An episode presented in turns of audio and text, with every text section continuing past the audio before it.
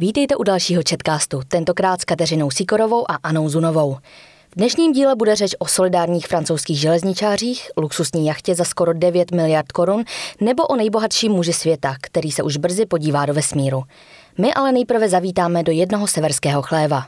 Profesionální hráč na violončelo, který během pandemie nemohl koncertovat, se totiž v Dánsku během karantény zaměřil na netradiční publikum. Hrál pro stádo krav – Zkušenost ho natolik obohatila, že věrným čtyřnohým posluchačům hraje i poté, co se koncertní sály znovu otevřely. Britský hudebník Jacob Shaw, který vede hudební školu asi hodinu jízdy od Kodaně, k tomu říká krávy je jen pokračováním toho, co jsem během své solové kariéry dělal vždycky. Snažil jsem se klasickou hudbu vytáhnout ven z koncertních síní. Shaw byl dříve zvyklý koncertovat v širokém okolí. Během korony to ale nešlo a on se rozhodl najít co možná nejlepší náhradu a začal hrát pro zvířata. 30-letý violončelista tedy loni na podzim přesvědčil jednoho hudby milovného farmáře, aby mu dovolil hrát pro stádo dobytka. Když mi o tom řekl, tak mi to nepřipadalo nijak potrhlé, ale spíš vzrušující, říká farmář Mogens Haugard. Jehož stádo se stalo novým showovým publikem. Sám na vlastní kůži prý pocítil, jak ho hudba uklidňuje a myslel si, že stejné by to mohlo být i u krav. Krávy se nejdříve v zimě zvykaly na hudbu tak, že jim muži pouštěli klasický repertoár do reproduktorů v chlévech. Všem bylo hned jasné, že se jim to líbí a tak jsme pokračovali. Teď už se zvykli a výsledek je, že se z nich stala klidná a zdravá zvířata, tvrdí hudebník. Podle Haugarda jsou teď klidnější, víc v pohodě a snadněji se s nimi pracuje. Krávy dokonce do hudby pronikly tak hluboko, že už mají své oblíbené kusy. Reagují odlišně na různé skladby, říká Shaw. Hrali jsme jim třeba skladby, které byly trochu chytlavější a modernější, ale to se spoustě z nich nelíbilo, tak odešli. Podle mě mají nejraději hudbu, která se nejvíce podobá jejich vlastnímu hlasu, tedy bučení. To je vlastně dost podobné zvuku violončela a proto si tento nástroj nejspíš tak oblíbili, dodává. Show někdy hraje sám, někdy ho ale doprovází kolegové. Ti si pochvalují, že při hraní před výběhem opadá stres z publika. Když prý dostanou příležitost zahrát kravám, tak se můžou úplně uvolnit a možná si hudbu i víc užijí, míní britský hudebník. Potvrzuje to třeba i 22-letý houslista Robert Verna, který na své stradivárky společně se Showem Scottu zahrál třeba skladby Bély Bartoka nebo Reynolda Gliera. Byla to trochu neobvyklá situace, ale bylo to fajn, tvrdí mladý muž. Dodává, že krávy opravdu poslouchali a vyjadřovali jim tím respekt. Podle AFP pak vypadaly krávy stylaty hudbou téměř dojaté.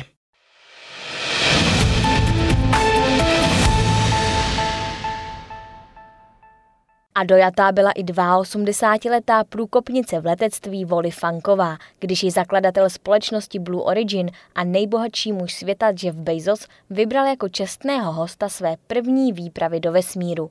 Fanková se tak za tři týdny stane nejstarším člověkem, který kdy do vesmíru cestoval. Bývalá americká pilotka Fanková byla první ženou, která se stala vyšetřovatelkou letecké bezpečnosti Amerického národního úřadu pro bezpečnost v dopravě a první inspektorkou Amerického federálního úřadu pro letectví. Na svém kontě má prý skoro 20 tisíc letových hodin a naučila více než 3 tisíce lidí pilotovat. Začátkem 60. let byla nejmladší ze 13 žen, které prošly stejně náročnými testy jako sedm astronautů prvního amerického pilotovaného kosmického programu Mercury. Všichni astronauti byli tehdy muži. Soukromně financovaný program pro ženy byl zrušen a Fanková se tak do vesmíru nepodívala. Fanková ve videu, které Bezos zveřejnil na Instagramu, neskrývala nadšení z nadcházejícího dobrodružství.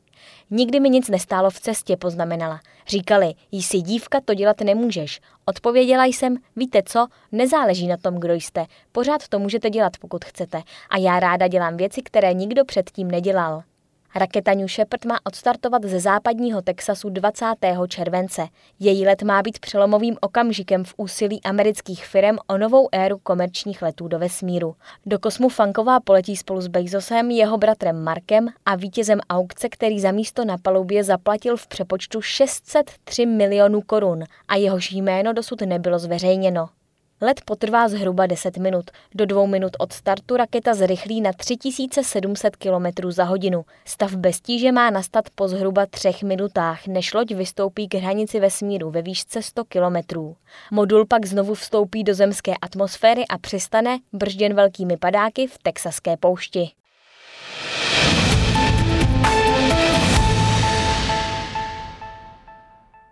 Kvůli dobrodružství ale nemusíme nutně opouštět naši planetu. Stačí se zapomenout ve vlaku.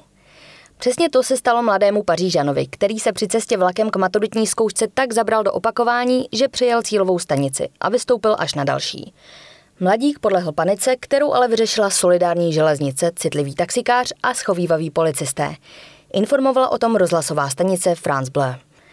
Mladý muž měl zkoušku skládat 29. června v Remeši. Zabrán do poznámek přejel a vystoupil až v Nancy. Propadl panice a obrátil se na železnici. Ačkoliv problém nespůsobili, zaplatili mu dráhy v přepočtu asi 11,5 tisíce korun, aby se stihl vrátit v taxi. Od Remeše ho v té chvíle ale dělilo 200 kilometrů. A spěchající Pařížan měl štěstí. Nejprve narazil na nancyského taxikáře Budrise Ben Abu, který později řekl. Rozhodl jsem se to vzít přes Barleduc. Věděl jsem, že riskuji, protože je tam omezení na 80 km v hodině, řekl řidič a přiznal, že rychlost překročil. Na předpisy jsem v tu chvíli úplně zapomněl, stejně jako na to, že ohrožuji sám sebe i ostatní. Ten kluk byl pro mě v té chvíli jako můj syn. Byl jsem jeho rodina, řekl Aba. V departmentu Marne si ho všimli policisté a přinutili ho zastavit. Když zjistili, oč jde, vzali si studenta na starost sami. A za chvíli Abovi zavolali, že to mladý muž stihl a skládá zkoušku v Remeši.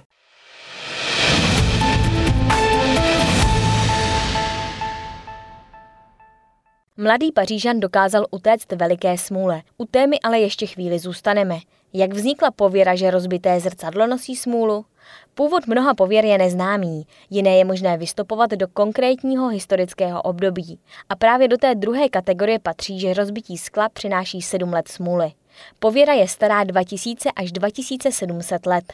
Shodou okolností se jak v antickém Řecku, tak v římské říši věřilo, že odražené obrazy mají záhadnou moc. A je pravděpodobné, že právě v těchto dobách na jednom z těchto míst začala nabírat na popularitě pověra o rozbitém zrcadle. Řekové věřili, že odraz člověka na vodní hladině odhalí jeho duši. Ovšem byli to římští řemeslníci, kteří se naučili vyrábět zrcadla z vyleštěného kovu. Římané také věřili, že jejich bozy přes zrcadla pozorují jejich duše. Poškodit zrcadlo se pokládalo za tak neúctivé, že si lidé mysleli, že tím ponouknou bohy seslat smůlu a neštěstí na každého podobného lehkomyslníka. Kolem třetího století před naším letopočtem už se zrcadla vyráběla ze skla a rozbití se stalo mnohem běžnější věcí. Římané ale nevěřili, že smůla seslaná bohy potrvá věčně. Podle jejich přesvědčení se tělo každých sedm let obnovuje. Víra, že se člověku po čase znovu vrátí štěstí, byla nepochybně utěšující a lidé mají odjakživa tendenci věřit tomu, díky čemu se cítí dobře, i když to není pravda.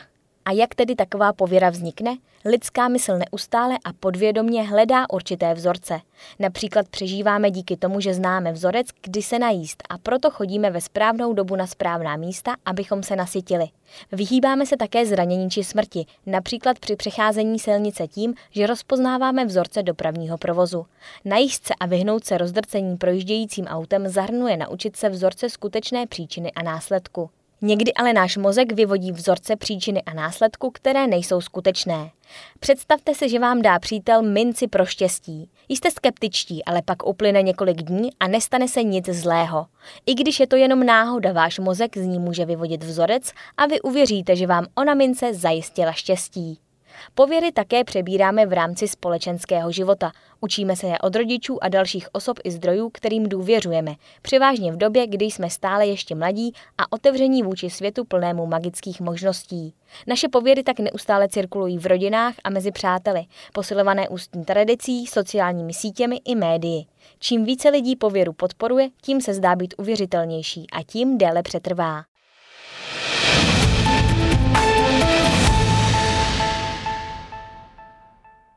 Smůlu měl alespoň ze začátku i francouzský návrhář plážového oblečení Louis Réard, který se před 75 lety postaral o pořádný rozruch.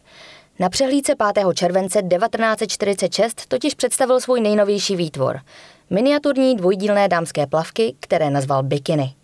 Jméno dostali podle tichomorského atolu Bikiny, na kterém jen o čtyři dny dříve američané testovali jadernou bombu. Své pevné místo na plážích ale našli až v uvolněných 60. letech. Výbuch v módní branži se odehrál v luxusních pařížských lázních Molitor, kde Reard zcela proti tehdejším pravidlům dobrého vkusu poslal na malou dámu, jejíž nejchulostivější místa zakryl jen čtyřmi trojúhelníky z bavlněné látky pospojovanými šňůrkami. Vzhledem k tomu, že návrháři se nepodařilo přesvědčit žádnou profesionální modelku, aby jeho pětiplavky předvedla, ujela se úkolu striptýzová tanečnice Michelin Bernardinová. Dva nevelké kusy tkaniny oblékly přitom už dívky hrající míčové hry na Sicílii ve čtvrtém století našeho letopočtu. Archeologové je objevili na římských mozaikách čtyři roky po reardových bikinách. Také ve filmech pro pamětníky jsou k vidění ženy v plaveckých úborech ze dvou částí. Ty ale měly ke skutečným bikinám ještě daleko. Více zakrývaly, než odhalovali. A jedny plavky dvoudílné si prý nechal v roce 1866 patentovat i český všeuměl a genius Jára Zimmermann.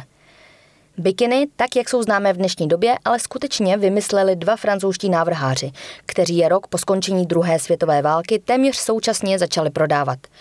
První z nich, Jacques Aim, představil svůj výtvor nazvaný Atom na počátku léta 1946. Jméno odvodil od na tehdejší poměry nepatrné velikosti úboru. O tři týdny později pak Reard, původně strojní inženýr z Renaultu, zmenšil Aimův koupací oděv na pověstné trojúhelníčky a triumfoval. Na první bikiny spotřeboval Reard látku o málo větší než formát papíru A4. Pokud je neprovlečete snubním prstenem, nejsou to žádné bikiny, prohlašoval tehdy. Zvláště trojúhelník v oblasti jíždí byl i na dnešní poměry velmi skromný. Prodeje zpočátku vázly, zvláště v upjatější Americe. Ještě v roce 1957 hlásal tamní časopis Mladá dívka, že není třeba plítvat slovy pro takzvané bikiny, protože je nemyslitelné, že by dívka s taktem a vkusem mohla někdy obléct takovou věc. Ze soutěže Miss World, konané v roce 1951 v Británii, byly bikiny například vykázány, aby nezvýhodňovaly odvážnější krásky před těmi stydlivějšími. Ale i Španělsko, Itálie a Portugalsko nejprve dvoudílné plavky zakazovaly. Více se prosadili až poté, co se v nich ve filmu A Bůh stvořil ženu ukázala Bridget Bardotová.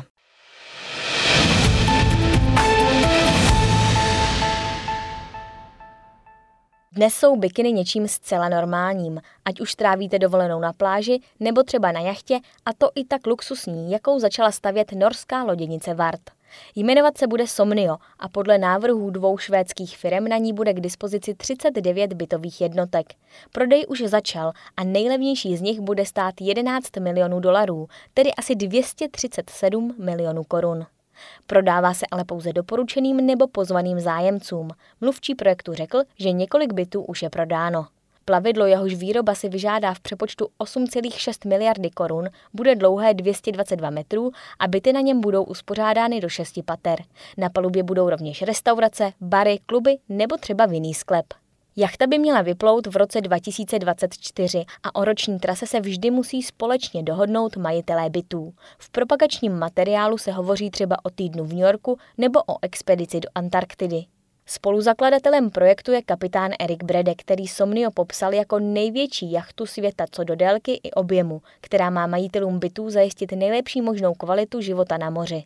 Tvůrci tvrdí, že superjachta poskytne možnost držet se dál od pandemí a dalších rizikových situací a že na ní bude k dispozici prvotřídní zdravotní péče. Prvotním účelem Somnia bude poskytnout obydlí, ale plavidlo má být k dispozici i odborníkům, kteří studují život v moři a oceánech. To je z dnešního četkástu vše. Naslyšenou zase za týden.